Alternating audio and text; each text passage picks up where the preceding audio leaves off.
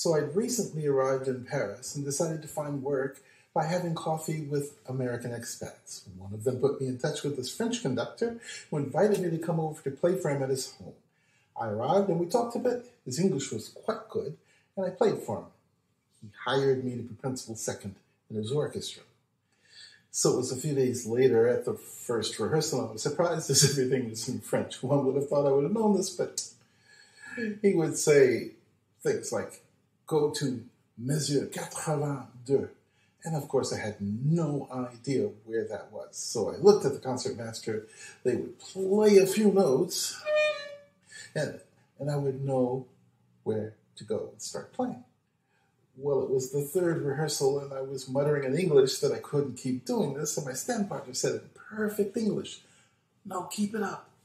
You're doing just fine.